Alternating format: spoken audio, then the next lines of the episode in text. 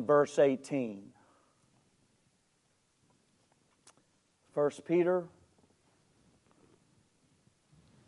2:18 as you turn there just catching you up to speed a little bit we're actually still on the same subject that we were on when I was in here before and we're talking about suffering the whole book of 1 Peter is, is written to some suffering saints, and we learn a lot about our suffering in this book. Uh, we're not just to endure and just to try to make it through our seasons of suffering as weak as we can and just barely making it along. We're to live.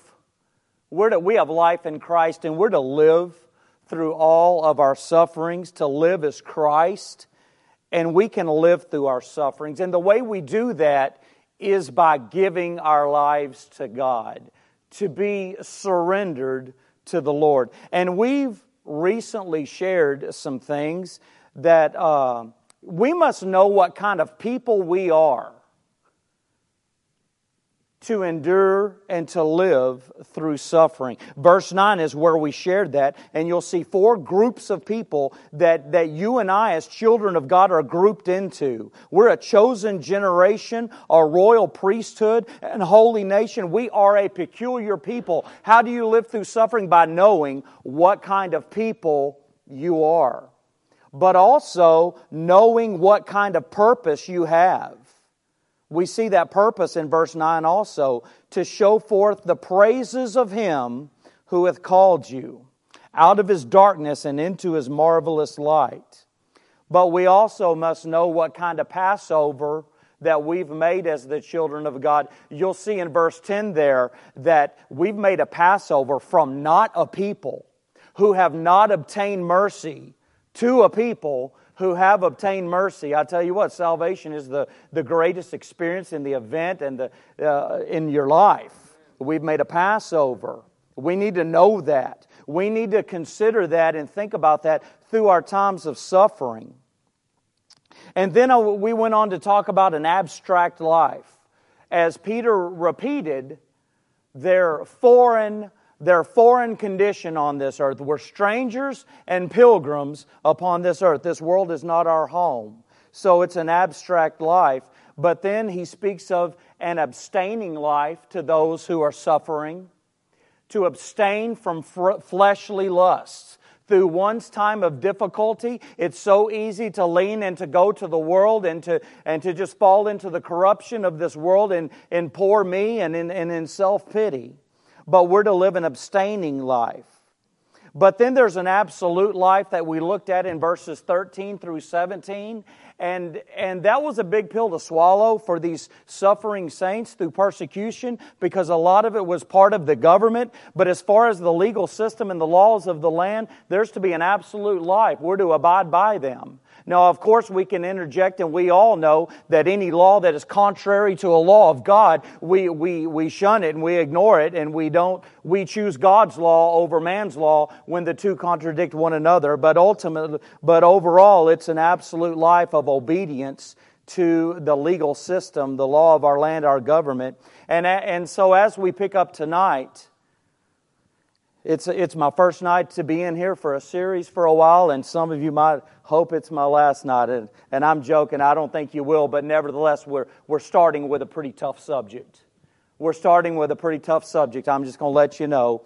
And uh, it, it's, it involves our career, it involves our everyday life at, at, work, for those of us who work and have a career, um, being fearful on the job.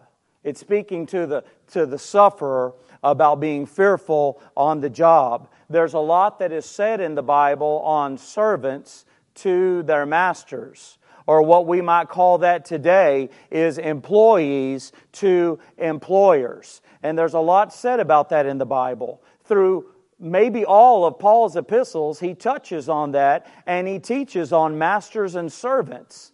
One commentator said there were millions millions of servants or slaves to families with an estate in, in this day and time during the Roman Empire. So a lot was taught on that. And Peter gives instructions here to some suffering Christians concerning concerning themselves as servants to masters. It's also uh, teaching in here for the master.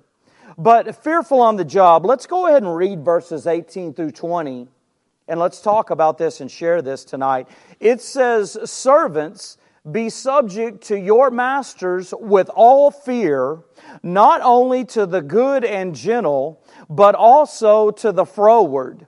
For this is thankworthy if a man for conscience sake toward God endure grief, suffering wrongfully. For what glory is it if when ye be buffeted for your faults, ye shall take it patiently?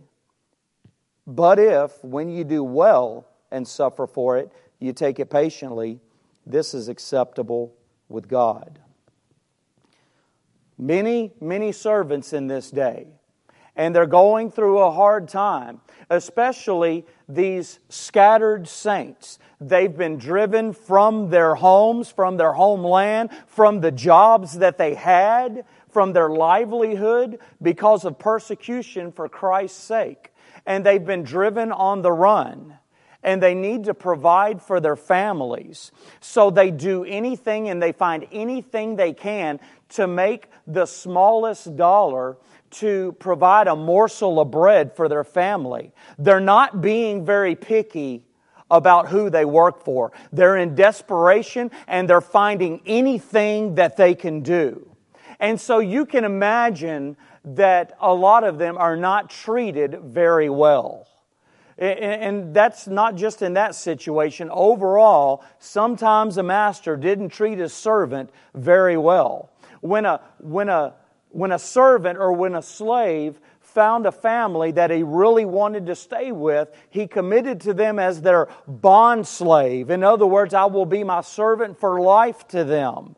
They found a servant that they loved to work for who was easygoing and treated them good. These Christians on the run, they did not have that luxury of doing something like that. They were treated pretty poorly.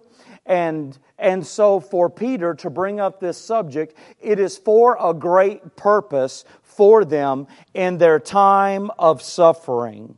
They've been desperate for anything they can do, so they've been treated not very well. They've been mistreated. And, and look, we can consider that in this day and time. And I tell you what, I'll be one of the first ones to sympathize with you on some difficulties that you might have in your, on, your, on your job or, or in your career. I've been there. And, and, and I've had those difficulties uh, for, for a long time with, with certain people that really tried to make my life rough on the job. You're here tonight on a Wednesday night, and, and a lot of you have been at work all day, and you're probably exhausted, a lot of you are. And some of you might be exhausted from what you've endured from the boss. You, you know, I know, uh,